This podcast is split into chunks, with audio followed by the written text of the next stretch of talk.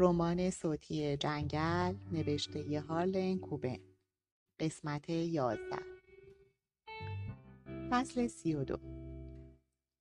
لورن میوز داشت درباره خانواده پرز تحقیق می‌کرد. متوجه موضوع جالبی شد.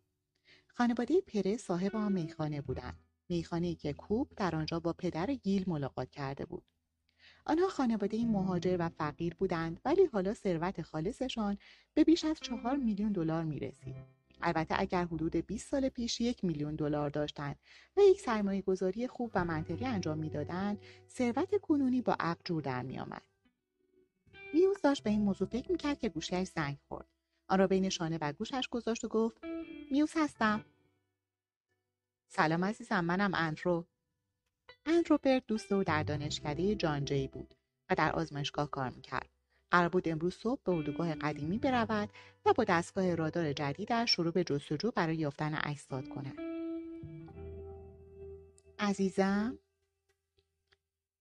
من سرکارم با دستگاه ها زیاد بلد نیستم با آدم حرف بزنم. می‌فهمم. خب مشکلی هست؟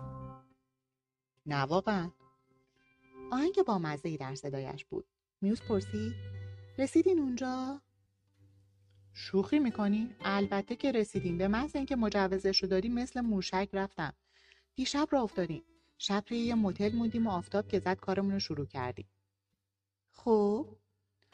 خب ما تو جنگلیم. شروع کردیم به گشتن. XRG اسم دستگاهمونه. یکم مسخره بازی در آورد ولی درستش کردیم.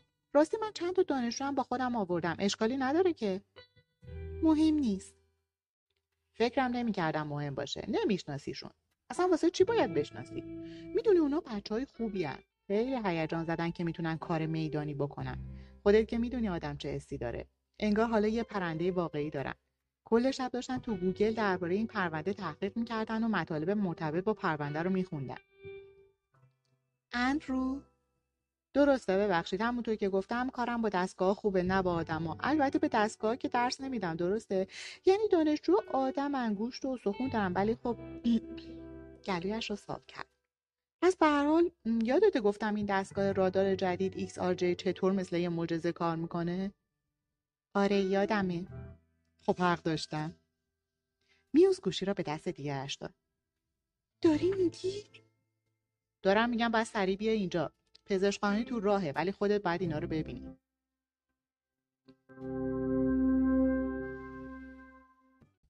تلفن کاراگاه یورک زنگ خورد. جواب داد. یورک هستم. سلام من مکس هستم از آزمایشگاه. مکس رینولدز رابط آزمایشگاهی آنها در این پرونده بود. این عنوان شغل جدیدی محسوب می‌شد. رابط آزمایشگاهی. هر بار که یک پرونده قتل رخ می‌داد سرکله یک رابط جدید پیدا می‌شد. یورک از این بچه خوشش میآمد. باهوش بود و می‌دانست که باید آنها را در جریان اطلاعات جدید قرار دهد. تازه کارها همیشه پای تلویزیون بودن و زیادی بیخیال نشان می‌دادند. چی شده مکس؟ نتیجه بررسی روکش صندلی رو گرفتم. همونی که از جسد مانولو سانتیاگو به دست آوردیم خب باشه. معمولا رابط ها فقط یک گزارش ارسال می‌کردن. چیز عجیبی پیدا کردی؟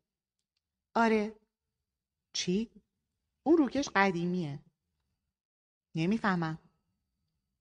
نتیجه آزمایش معمولا قابل پیش بینیه صنایع خودروسازی همشون از یه نوع بافت پوششی برای محصولاتشون استفاده می‌کنن. پس اکثر اوقات چیزی از جنرال موتورز پیدا میشه که به احتمال زیاد نهایتا پنج سال قدمت داره.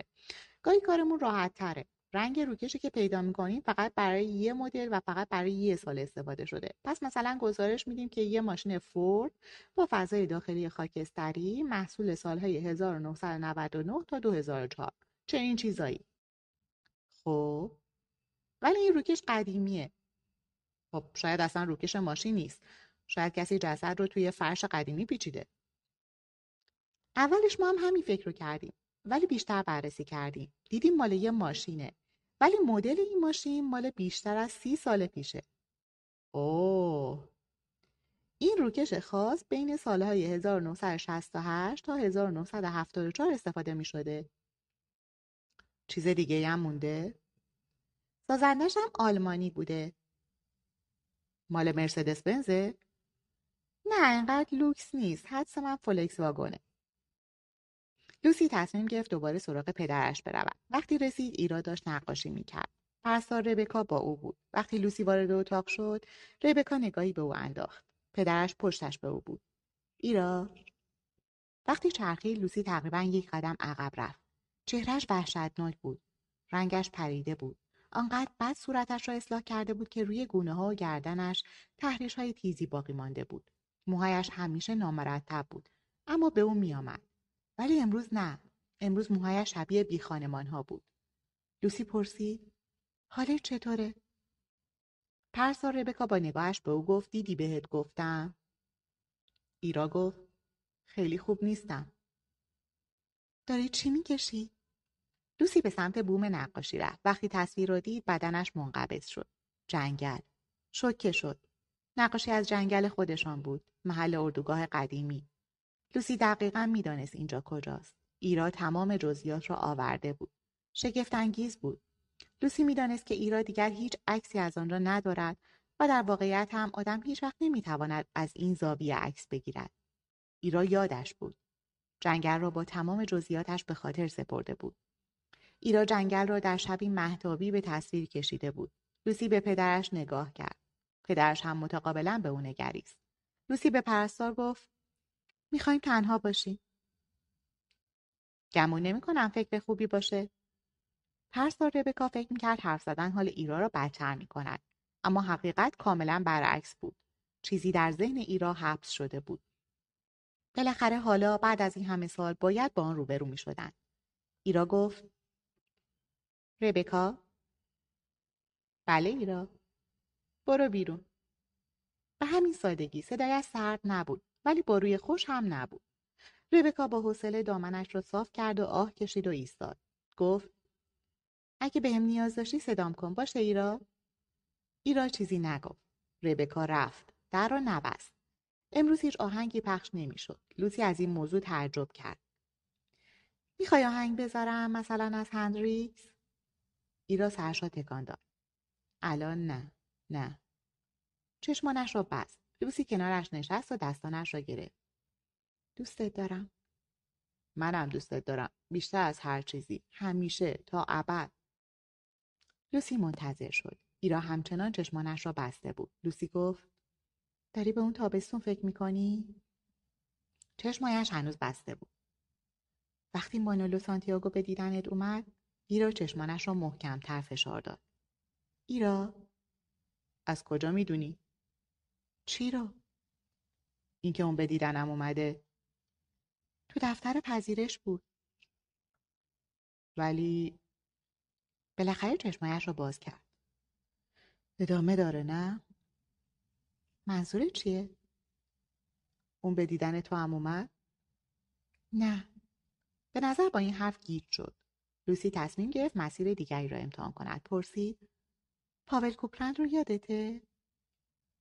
دوباره چشمانش را بست. گویی چیز دردناکی یادش آمد. البته. من دیدمش. چشمانش باز شد. چی؟ به دیدنم اومد. دهانش باز ماند. داره یه اتفاقایی میفته ایرا یه چیزی داره گذشته رو بعد از این همه سال برمیگردونه باید بفهمم چه خبره نه نباید بفهمی چرا باید بفهمم کمکم کن باشه ولی با صدای لرزان گفت چرا پاول کوپلند به دیدنت اومد؟ چون می‌خواد بدون اون شب واقعا چه اتفاقی افتاده. لوسی سرش را کج کرد. به مانولو سانتیاگو چی گفتی؟ ایرا فریاد زد. هیچی هیچی. اشکالی نداره ایرا ولی گوش کن من باید بدونم. نه نباید بدونی. چی رو نباید بدونم؟ بهش چی گفتی ایرا؟ پاول کوپلن. چی؟ پاول کوپلن. شنیدم ایرا پاول کوپلن چی؟ حالا چشمایش باز باز بود. می‌خوام ببینمش. باشه. الان. می‌خوام الان ببینمش. هر لحظه داشت سراسیمه تر می‌شد. لوسی با لحنی آرام گفت به ای زنگ می‌زنم. باشه. میگم بیاد اینجا. نه. چرخی رو به نقاشی زل زد. اشکش جاری شد. دستش را به سمت جنگل دراز کرد گویی می‌خواست در میان جنگل ناپدید شود چی شده ای را؟ تنها می‌خوام پاول کوپرن رو تنها ببینم نمی‌خوای منم باشم؟ سرش رو تکان داد. هنوز به جنگل زل زده بود. من نمی‌تونم این حرفا رو به تو بزنم لوسی. دلم می‌خواد ولی نمی‌تونم. به پاول کوپلن بگو بیاد اینجا. تنها. هرچی لازم باشه بهش میگم. شاید بعدش ارواح دوباره آروم بگیرن. وقتی به دفترم برگشتم دوباره شوکه شدم. جوزلین دورلز گفت گلندا پرز اینجاست. کی؟ یه وکیله. گفت اگه بگم خواهر گیل پرزه بهتر میشناسیش. این اسم از ذهنم پاک شده بود. وارد سالن انتظار شدم و در اولین نگاه او را شناختم. گلندا پرز کاملا شبیه عکسهایش روی تاقچه شومینه بود. خانم پرز؟ بلند شد و سرسری با من دست داد. فکر کنم وقت داریم با هم حرف بزنیم. بله. گلندا پرز منتظر نشد تا راه را نشانش دهم. در حالی که سرش را بالا گرفته بود وارد دفترم شد. من پشت سرش رفتم و در را بستم. باید با منشی تماس می‌گرفتم و می‌گفتم کسی مزاحم نشود. ولی حس کردم جوزلین خودش متوجه شده است. به او اشاره کردم بنشیند. ننشست. پشت میزم رفتم و نشستم. گلندا پرز دست به کمر ایستاد و به من زل زد. آقای کوپلن از تهدید کردن افراد مسن لذت می‌برین؟ اولش نه ولی بعدش وقتی آدم تو این کار حرفه‌ای میشه خب یه جورایی باحاله. دستش رو انداخت. به نظرتون بامزه است؟ چرا نمیشینین خانم پرز؟ شما والدین من رو تهدید کردین؟ نه یعنی آره پدرتون رو تهدید کردم گفتم اگه حقیقت رو بهم نگه نابودش می‌کنم و میفتم دنبال خودش و بچه هاش. اگه این به نظرتون تهدیده پس بله من تهدیدش کردم. لبخند زدم. توقع داشت انکار کنم، عذرخواهی کنم و توضیح دهم. هیچ یک از این کارها را نکردم. آتشش را شعلهور نکردم. دهانش را باز کرد، بست و نشست. خب بیاین بازی رو بذاریم کنار. برادرتون 20 سال پیش از اون جنگل خارج شد. باید بدونم چی شده. گرندا پرز یک کت و دامن توسی رسمی به تن داشت. جوراب شلواریش سفید و شیشه ای بود. پاهایش را روی هم انداخت و سعی کرد راحت به نظر برسد. نقشش را خوب بازی نمی‌کرد. منتظر ماندم. درست نیست. برادر من با خواهر شما کشته شد. قرار شد بازی رو بذاریم کنار. نشست و دستی به لبانش کشید. واقعا می‌خواین بیفتین دنبال خانواده من؟ داریم درباره قتل خواهر من حرف می‌زنیم شما باید درک کنید. این یعنی بله؟ یه بله خیلی بزرگ و ناجور. باز با لبانش بازی کرد. بیشتر منتظر شدم. چطور من براتون یه فرضیه بسازم؟ دستانم را باز کردم. من عاشق فرضیه ها. کلندا پرس شروع کرد. فرض کنیم این مرد یعنی مانولو سانتیاگو در واقع برادر من باشه. خب این فقط یه فرضه. باشه فرض می‌کنم. خب فکر می‌کنین این موضوع برای خانواده من چه معنایی داره؟ اینکه اونها به من دروغ گفتن. ولی فقط به شما دروغ نگفتن. تکیه دادم. دیگه به کی؟ به همه. دوباره با لبهایش بازی کرد. همونطور که می‌دونی خانواده های ما از اون جریان میلیون ها دلار پول گیرشون اومد. پس اینطوری یعنی کلاهبرداری کردیم نه؟ اینا همش فرضه. چیزی نگفتم. ما از اون پول برای تجارت، سرمایه گذاری، تحصیل من و پزشکی برادرم استفاده کردیم. اگر اون پول نبود الان توماس یا مرده بود یا مجبور بودیم بذاریمش تو آسایشگاه. می‌فهمی؟ بله. و فرض کنیم اگه گیل زنده بود و ما خبر داشتیم یعنی کلی این ماجرا یه دروغ بوده. ما جریمه میشیم و شاید تحت پیگرد قانونی قرار بگیریم. در واقع پلیس درباره یه پرونده قتل تحقیق کرده که توش تمام اون چهار نفر مردن ولی اگه گیل زنده مونده باشه می‌تونن ما رو به جرم ایجاد مانع بر سر راه تحقیقات متهم کنن. درسته؟ به یکدیگر نگاه کردیم. حالا اون منتظر شد. گفتم این فرضیه شما یه مشکل دیگه هم داره. چی؟ چهار نفر وارد جنگل میشن. یکیشون زنده بیرون میاد و زنده بودنش رو از همه قایم می‌کنه. بر اساس فرضیه شما میشه به این نتیجه رسید که اون قاتل سه نفر دیگه بوده. با لبانش بازی کرد. می‌دونم ذهنتون به چه سمتی میره. ولی کار اون نبوده. باید همینطوری قبول کنم؟ مهمه؟ البته که مهمه. اگه برادر من اونها رو کشته باشه پس قضیه تمومه نه؟ اون مرده. نمی‌تونیم برش گردونین و محاکمش کنی. درست میگین حق با شماست. ممنون. حالا برادرتون خواهر من رو کشته؟ نه. پس کار کی بوده؟ گلندا پرز ایستاد. مدتی خیلی زیادی من خبر نداشتم. طبق فرضیه‌مون دارم حرف می‌زنم. من نمی‌دونستم که برادرم زنده است. والدینتون می‌دونستن؟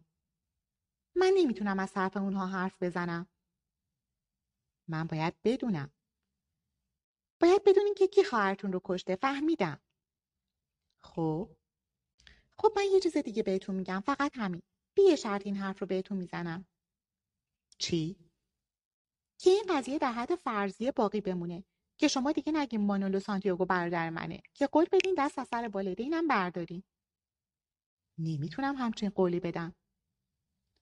پس من هم نمی‌تونم چیزی رو که درباره خواهرتون می‌دونم بگم. سکوت. همین بود بنبست گلندا پرز ایستاد داشت آماده می‌شد دفتر را ترک کند. گفتم شما وکیل هستین. اگر ازتون شکایت کنم پروانه وکالتتون باطل میشه. تهدید کافی آقای کوپلند. ادامه ندادم. من یه چیزی درباره اتفاقی که اون شب برای خواهرتون افتاد می‌دونم. اگه می‌خواین بدون این قضیه چیه باید معامله کنی. همینطوری قولم رو قبول می‌کنی؟ نه من یه قرارداد قانونی آماده کردم. شوخی می‌کنی؟ گلندا پرز از جیب کتش یک دسته کاغذ درآورد. آنها را باز کرد. یک توافقنامه عدم افشاسازی بود. به علاوه در آن قید شده بود که من چیزی درباره اینکه مانولو سانتیاگو همان گیل پرز است نخواهم گفت و والدینش از تعقیب قانونی من در امان خواهند بود. گفتم خودتون می‌دونین که چنین سندی قابل اجرا نیست. شانه بالا انداخت نتونستم از این بهتر بنویسمش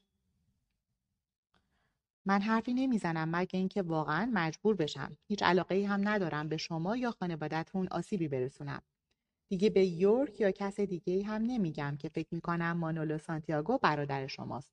قول میدم. ولی هر دومون می‌دونیم کار دیگه از دستم بر نمیاد. گلندا پرز تردید کرد. بعد کاغذها رو تا کرد و در جیبش گذاشت و به سمت در رفت. دستش رو روی دستگیر گذاشت و به سمت من چرخید. هنوز دارین فرضی حرف می‌زنی؟ بله. اگه برادر من زنده از جنگل بیرون اومده باشه تنها نبوده. بدنم سرد شد. نتوانستم تکان بخورم. نتوانستم حرف بزنم. سعی کردم چیزی بگویم ولی نتوانستم. به چشمای گلندا پرس خیره شدم. او هم به من نگاه کرد. می توانستم ببینم چشمانش خیس شد. چرخید و دستگیره را چرخان. من رو بازی نده گلندا. بازیت نمیدم پاول. فقط همین رو می‌دونم. برادر من اون شب جون سالم به در برد. خواهر تو هم همینطور.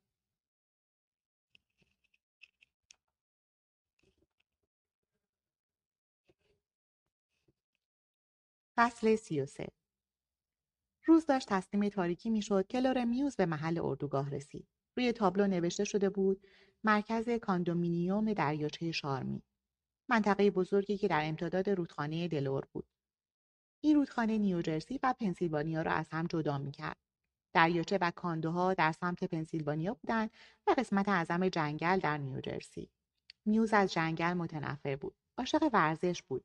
ولی از این فضاهای مثلا آزاد با هوای تازه متنفر بود. از پشه ها، ماهیگیری، آبتنی، کوهنوردی، جمع کردن سنگهای رودخانه‌ای، گرد و خاک، اماکن عمومی، های بومی و مؤسسات پیشاهنگی و هر چیز دیگری که به روستا مربوط می‌شد متنفر بود.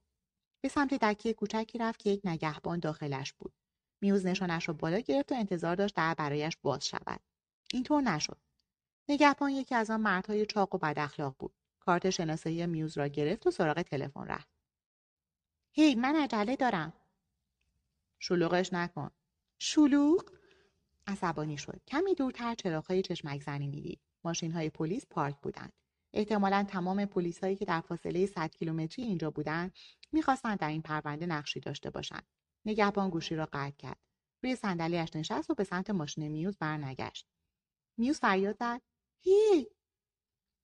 جواب نداد. رفیق دارم با تو حرف می‌زنم. نگهبان آرام چرخید. آن لعنتی مرد جوانی بود. مشکل همینجا بود. اگر با یک نگهبان مسن مواجه شوید می‌دانید که آنها معمولا آدمهای خوشقلبی هستند که بازنشسته شدند و حوصلهشان سر رفته. نگهبان زن چطور؟ آنها اغلب مادرانی هستند که فقط دنبال درآمد بیشترند.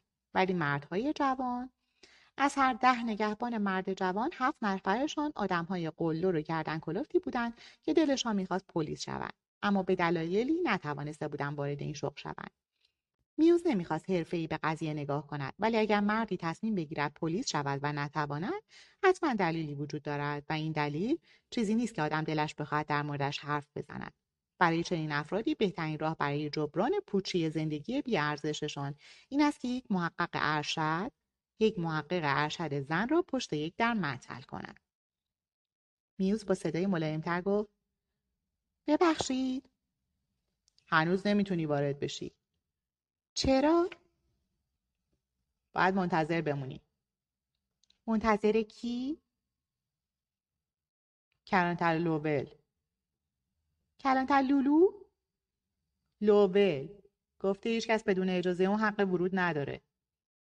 نگهبان شلوارش را بالا کشید. میوز گفت من محقق ارشد اسکس کانتی هستم. مرد پوزخند زد. به نظرت اینجا اسکس کانتیه؟ افراد من اون تو هم باید برم پیششون. هی شلوغش نکن. خوبه؟ چی؟ تا الان دوبار از جمله شلوغش نکن استفاده کردی. خیلی خیلی بامزه است. میشه من هم بعض وقت ازش استفاده کنم؟ مثلا وقتی دلم می‌خواد حال یه نفر رو بگیرم؟ مرد روزنامه برداشت و میوز را نادیده گرفت. میوز دلش می‌خواست ماشینش را به در بکوبد. از نگهبان پرسید تفنگ داری؟ روزنامه را پایین آورد چی؟ تفنگ. تفنگ داری؟ واسه اینکه عقدهاتو خالی کنی؟ خفه شو. ولی من دارم. اگه در رو باز کنی می‌ذارم بهش دست بزنی.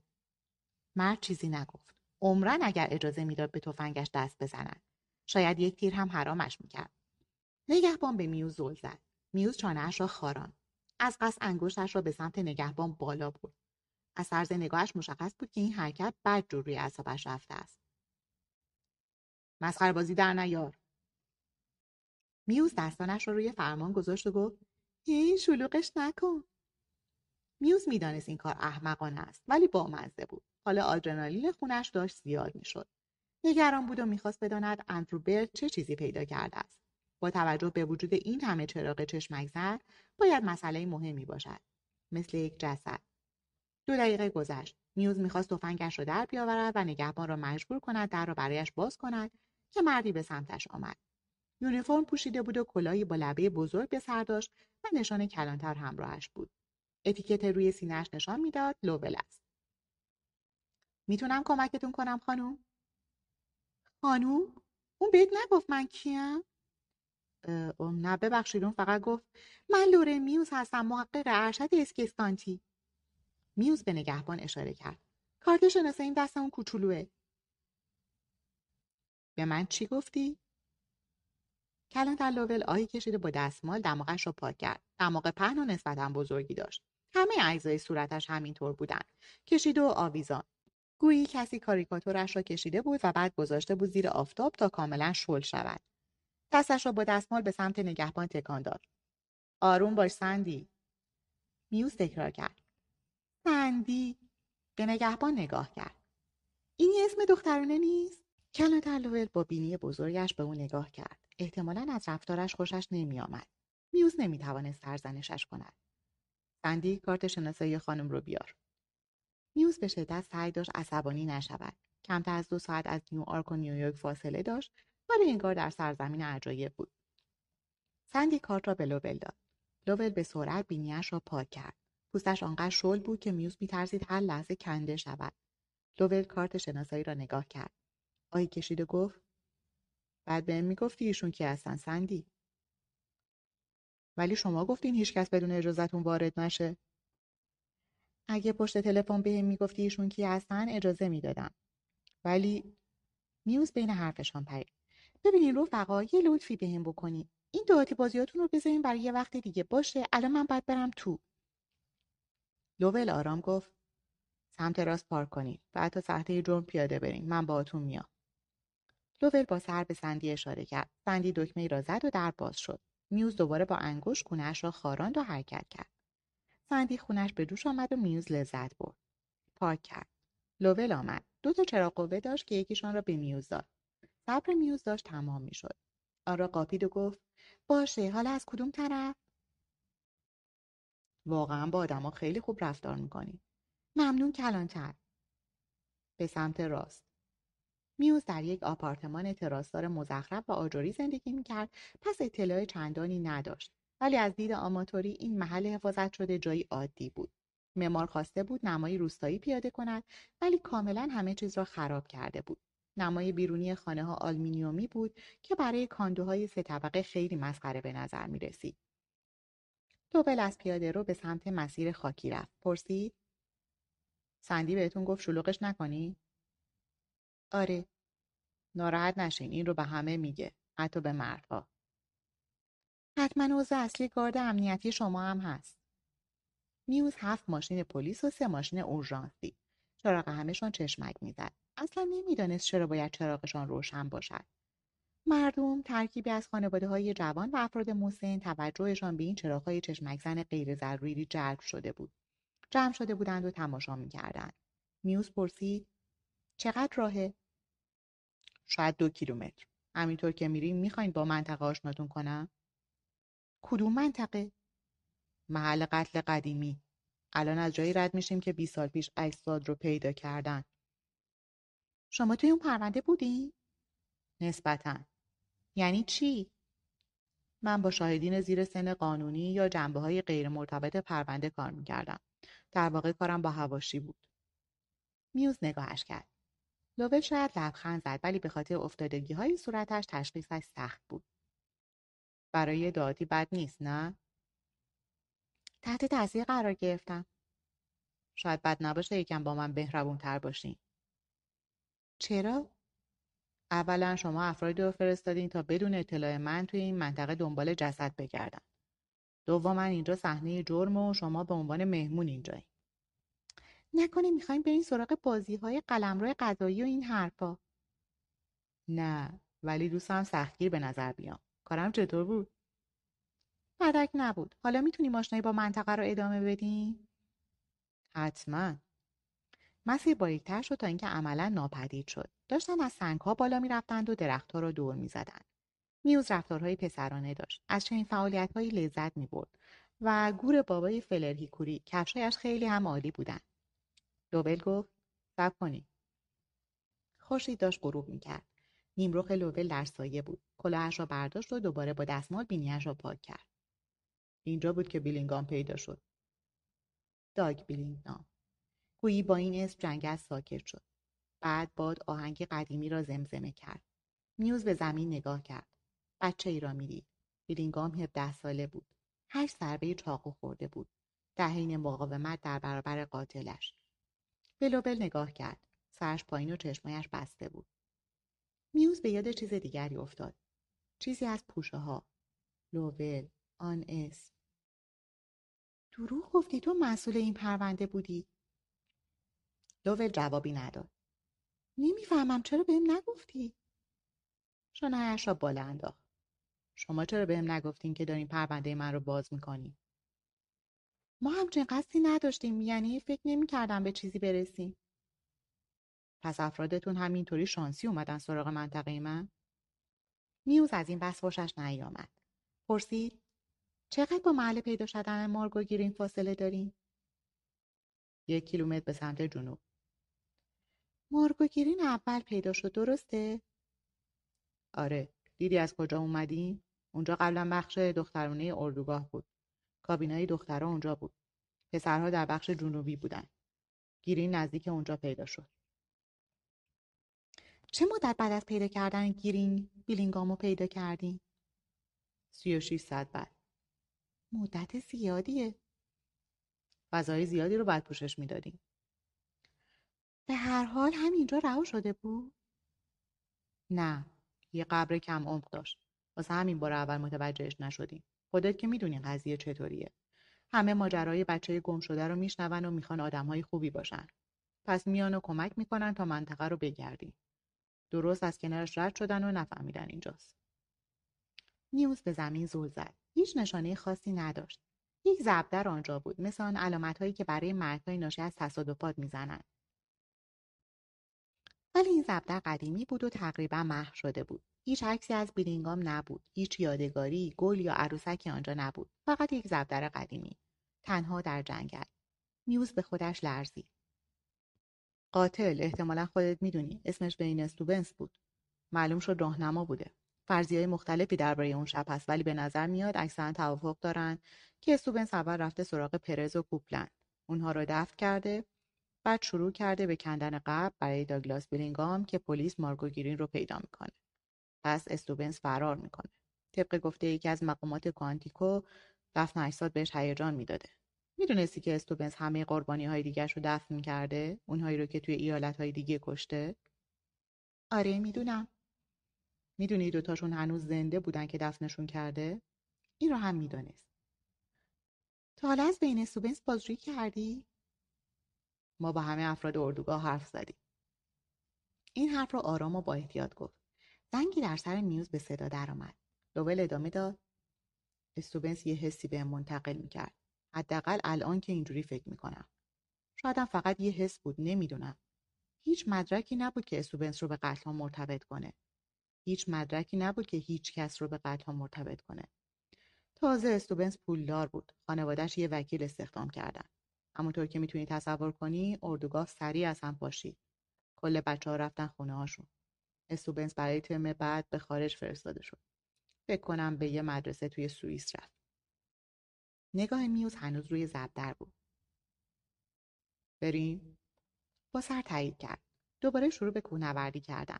لوول پرسید خب چند وقته که محقق ارشدی.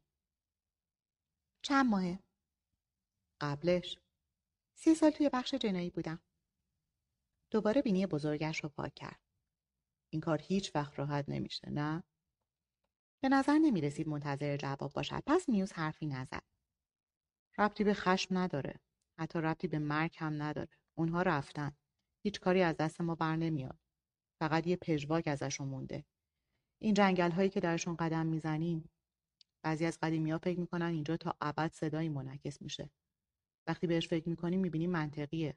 اون بچه بلینگام مطمئنم جیغ زده. جیغ زده صداش منعکس شده. همینطور چرخیده صداش آروم و آرومتر شده ولی هیچ وقت کاملا از بین نرفته. انگار بخشی از وجودش هنوز داره فریاد می‌زنه حتی الان. قتلی همچین پژواکی داره. میو سرش رو پایین نگه داشت و به پایش نگاه کرد. با خانواده قربانی ملاقات کردی؟ نیوز کمی فکر کرد. در واقع یکیشون رئیس همه.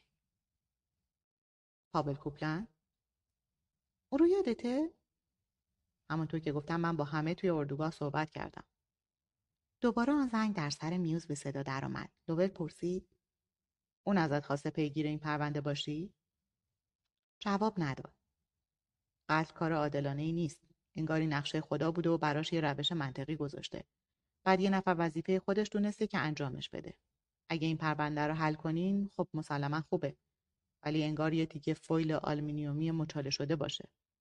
پیدا کردن قاتل کمکمون می‌کنه دوباره بازش کنیم. ولی برای اون خانواده ها هیچ وقت مثل اولش نمیشه.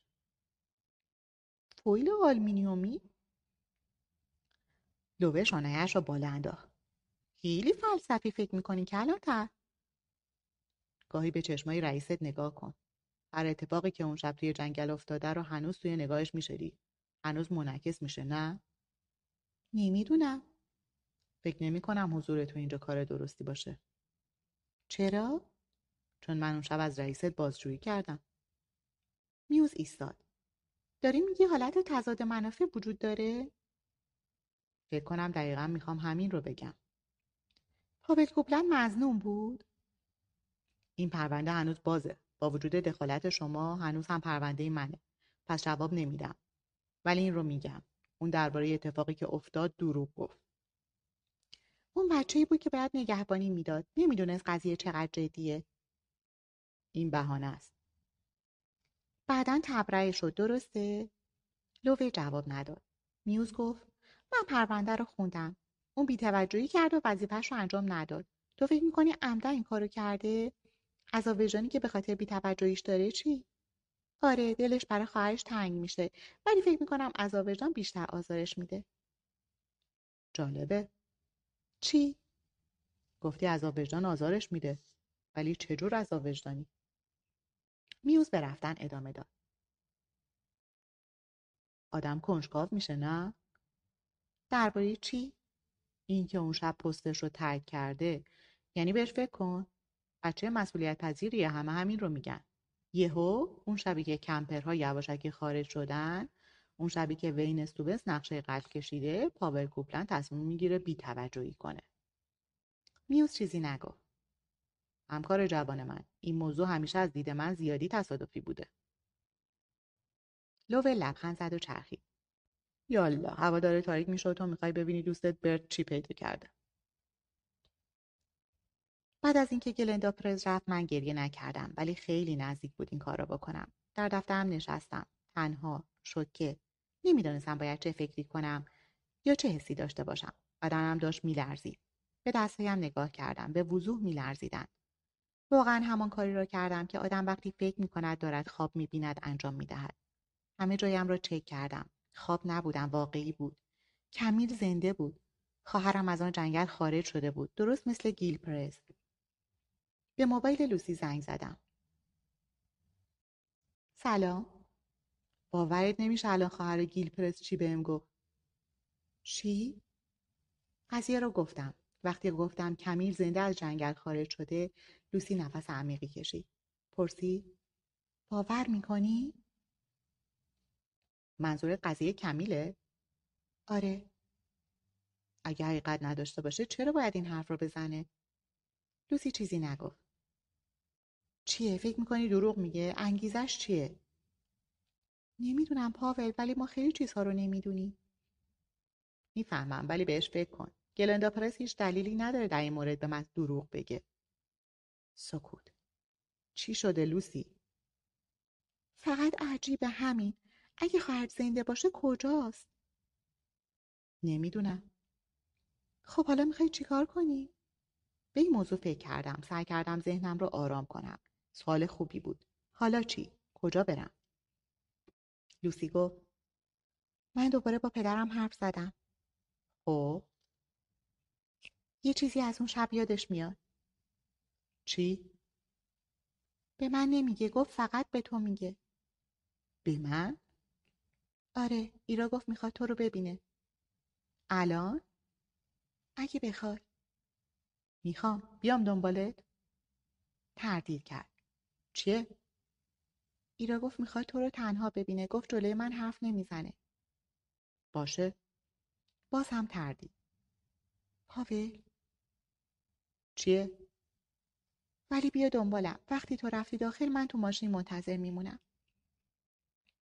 کارگاه های بخش جنایی یورک و دیلون در اتاق تکنولوژی نشسته بودند و پیتزا میخوردند. در واقع این اتاق مکانی برای برگزاری جلسات بود و تلویزیون و دستگاه پخش و چنین وسایلی را به اینجا میآوردند. مکس رینولدز وارد شد. چطوری؟ دیلون گفت این پیتزا افتضاحه. ببخشید. محض رضای خدا اینجا نیویورک بهترین پیتزا رو داره ولی این مزه مدفوع میده رینوس تلویزیون را روشن کرد. ببخشید که غذا به استانداردهای شما نمی‌رسه. دیلون به سمت یورک چرخید. دارم اقراق می‌کنم؟ یعنی واقعا مزه مدفوع میده یا من اینطوری فکر می‌کنم؟ یورک گفت این سومین تیکه که داری می‌خوری. و احتمالا آخرین. فقط برای اینکه نشون بدم واقعا بدمزه است. یورک به سمت مکس رینولد چرخید. چی برامون گیر آوردی؟ فکر کنم گیرش انداختیم. حداقل ماشینش رو. دیلون تکیه دیگری برداشت. کمتر حرف بزن بیشتر عمل کن. به فاصله دو بلوک دورتر از جایی که جسد رو پیدا کردیم یه سوپرمارکت هست. صاحبش از هایی که از جنسهایی دم در مغازش می‌کردن کلافه شده. پس دوربینهاش رو به اون سمت چرخونده دیلون گفت کره جان؟ صاحب این سوپرمارکت کره درسته؟ نمی‌دونم چه ربطی داره؟ سر یه دونات با چرت میبندم که کره دوربین مغازش رو کش کرده چون یه اولاغ ازش یه پرتقال دزدیده. بعد شروع به داد و هوار کرده که باید چقدر مالیات بده و این حرفا. در حالی که احتمالا ده تا کارگر مهاجر غیرقانونی داره. ولی داد و بیدار راه انداخته که یکی باید یه کاری بکنه. مثلا پلیس باید فیلم های دوربین های مزخرف و داغونش رو بگرده تا آقای میوه دزدو پیدا کنه. ساکت شد. یورک به مکس رینوز نگاه کرد. ادامه بده. به هر حال بله دوربین بهمون نمای قسمتی از خیابون رو میده. پس دنبال ماشین هایی گشتیم که مدلشون مال سی سال پیش باشه و ببینیم چی پیدا کردیم. رینولد از قبل دکمه پخش را زده بود. یک فولکس واگن قدیمی وارد کادر شد. دکمه توقف را زد. یورک پرسید این ماشین مد نظر ماست؟ یه فولکس واگن بیتل 1971 یکی از متخصصای ما میگه این رو از روی سیستم تعلیق جلویی مکفرسون و کوپه سفری جلوش می‌شناسه.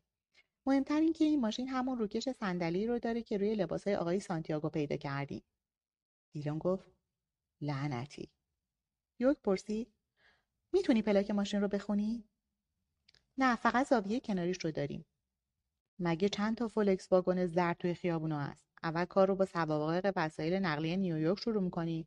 بعد سراغ نیوجرسی و کانتیکت میریم. دیلون با سر تایید کرد و در حالی که داشت مثل گاو می‌خورد گفت باید به یه چیزی برسیم.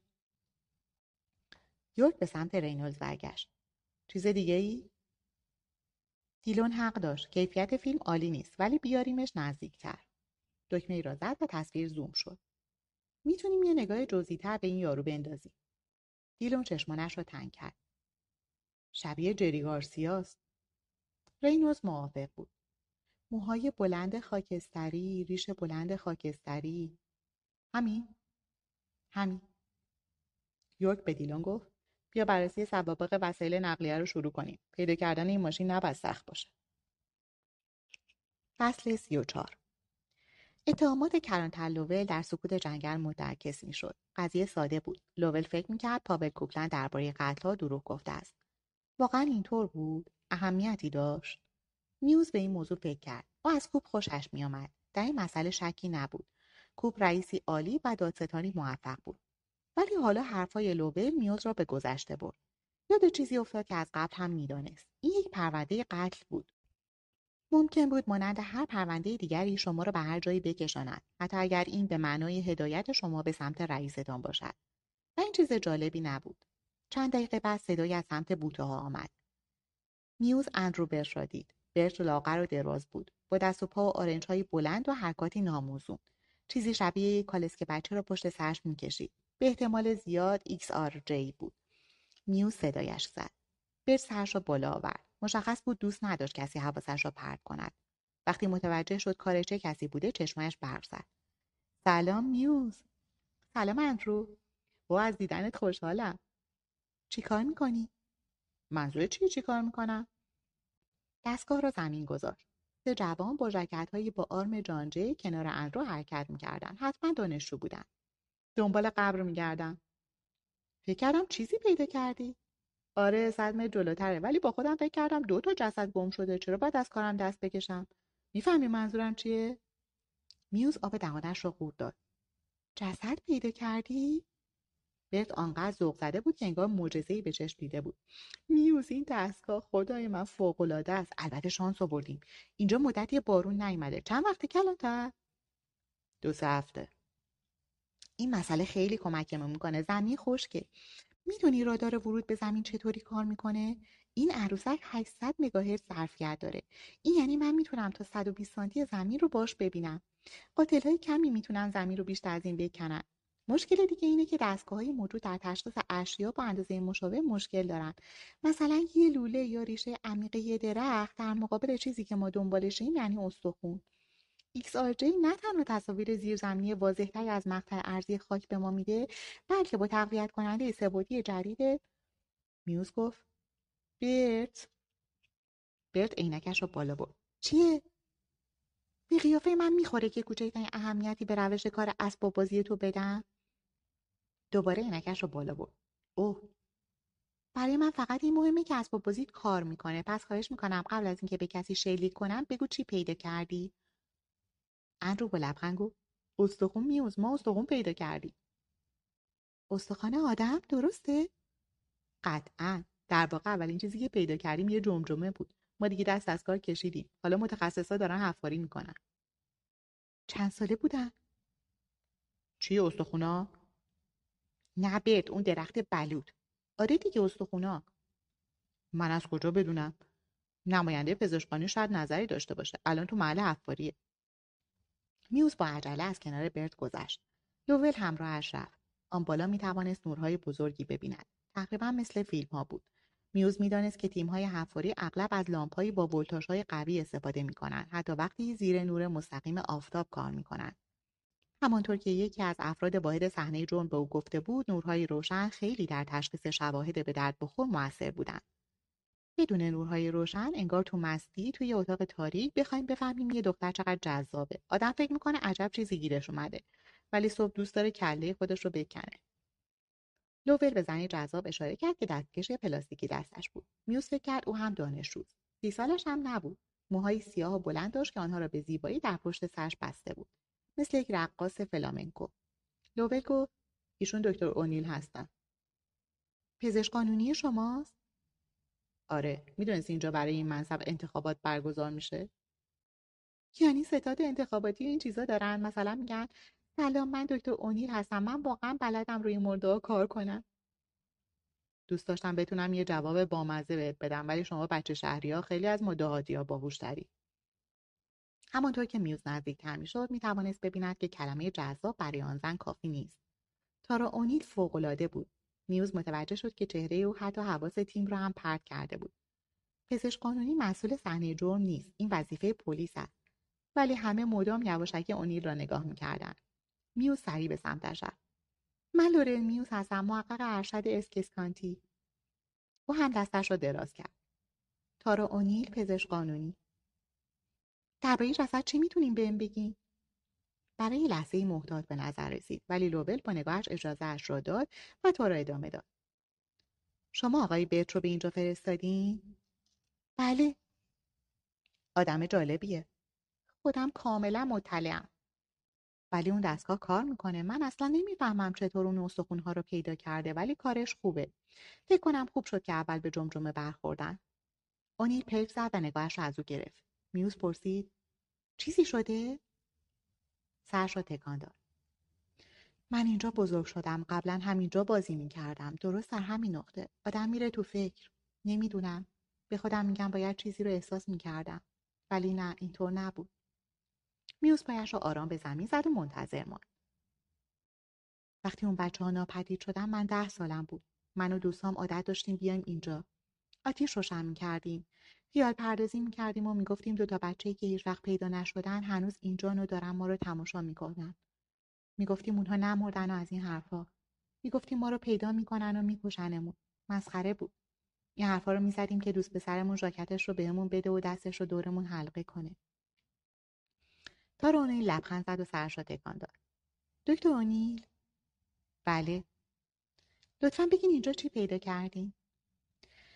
هنوز داریم روش کار می‌کنیم ولی طبق چیزی که دیدم می‌تونم بگم یه اسکلت نسبتا کامل داریم. که عمق یه متری زمین پیدا شده. بعد استخونها رو بازمشگاه ببرم تا هویتش رو مشخص کنم. الان چی می‌تونیم بهم بگیم از این طرف. میوز را به سمت دیگر حفاری برد. استخوانها برچسب خورده بودند و روی یک صفحه آبی قرار داشتند میوز گفت لباس نداشته؟ نه. تزیه شده یا جسد برهنه دفن شده؟ مطمئن نیستم ولی از اونجایی که هیچ سکه جواهرات دکمه زیب یا حتی کفشی پیدا نشده کفش معمولا خیلی طولانی باقی میمونه. حتی من اینه که برهنه دفن شده. میوز به جمجمه قهوه‌ای زل زد. علت مرگ نمیشه به این زودی گفت ولی یه سری چیزا رو می‌دونی. مثلا استخونها وضعیت خیلی بدی دارن در عمق زیادی دفن نشدن و مدت زیادی اینجا بودن. چه مدت؟ گفتنش سخته. من پارسال به یه سمینار در مورد نمونه برداری خاک صحنه جرم رفتم. میشه بر اساس شکل خاک فهمید که یه چاله چند وقت پیش حفر شده. ولی سطح این نتیجه گیری ها خیلی ابتداییه. خب نمی‌خوای یه حدسی بزنی؟ بهترین تخمین حداقل 15 ساله. خلاصه بگم و به سوالی که تو ذهنتونه هم جواب بدم. این زمان با بازه زمانی قتلهایی که 20 سال پیش توی این جنگل رخ داده خیلی هماهنگه. میوز آب دهانش را قورت داد و سوال واقعی که از اول قصدش را داشت پرسید. جنسیتش معلومه؟ می‌تونین بگین استخونها متعلق به مرده یا زن؟ صدای کلفتی وسط مکالمهشان پرید. دکتر؟ یکی از افراد صحنه جرم بود که از یونیفرمش مشخص بود وظیفهاش چیست. قوی هیکل بود و ریش پرپشتی داشت. یک بیل دستی کوچک همراهش بود و به سختی نفس می‌کشید. اونیل پرسید چی شده تری؟ فکر کنم تموم شد. می‌خوای جمعش کنی؟ فکر کنم برای امشب کافی باشه. شاید فردا بخوایم برگردیم تا دنبال چیزهای بیشتری بگردیم. ولی الان می‌خوایم جسد رو منتقل کنیم اگر از نظر شما اشکالی نداره. دو دقیقه به این وقت بده. تری آنها را تنها گذاشت. تارا اونیل نگاهش روی استخوانها بود. چیزی درباره اسکلت انسانی می‌دونین خانم میوز؟ کما بیش. بدون یه آزمایش کامل خیلی سخته تفاوت بین اسکلت مرد و زن رو بفهمیم. یکی از موارد مهم سایز و تراکم استخوان هاست. مردها معمولا استخوان های زخیمتر و بزرگتری دارند. گاهی قد قربانی می‌تونه کمک کنه. مردها معمولا بلندقدرترن ولی این مسائل قطعی نیستن. یعنی داری میگی نمی‌دونی؟ اونی لبخند زد. اصلا اینو رو نمیگم بذاری نشونتون بدم. تارا اونیل زانو زد میوز هم همینطور. اونیل یک چراغ قوه باریک در دست داشت از آنهایی که نوری باریک ولی قوی از خود ساطع می‌کنن. گفتم خیلی سخته اما غیر ممکن نیست نگاه کنی؟ نور را به سمت جمجمه برد. می‌دونیم به چی داری نگاه می‌کنی؟ نه. اولا استخوانها به نظر سبک میاد. دوما به نقطه زیر محل قرارگیری ابروها نگاه کنی. خب اینجا رو بهش میگن قوس زیر چشمی. توی مردها مشخص تره. زنها پیشونی عمودی تری دارن. حالا این جمجمه تجزیه شده ولی می‌تونیم ببینیم که قوس واضح نیست. نکته کلیدی چیزی که می‌خوام نشونتون بدم ناحیه لگنه. در واقع حفره لگن. چراغ را جابجا کرد. اینجا رو می‌بینی؟ آره فکر کنم می‌بینم خب؟ خیلی پهنه. یعنی چی؟ تارا اونی چراغ را خاموش کرد و ایستاد. یعنی قربانی شما سفید پوسته حدود 170 سانتی متر قدشه هم قد کمیل کوپلن و بله جنسیت زنه دیلون گفت باورت نمیشه. یورک سرش را بالا آورد. چیه؟ یه چیزی درباره اون فولکس واگن پیدا کردم. فقط 14 تا از اونا تو این سه ایالت هست که با مشخصات مد نظر ما مطابقت دارن. ولی نکته اینجاست که یکیشون به اسم مردی به نام ایرا سیلورستاینه. این اسم برات آشنا نیست؟ همون مردی نیست که صاحب اردوگاه بوده؟ آره خودشه. داری میگی شاید کوپلند از اول حق داشته؟ آدرس محل اقامت ایرا سیلورستاین رو گرفتم. توی مرکز بازپروری زندگی می‌کنه. پس منتظر چی هستیم؟ بریم سراغش.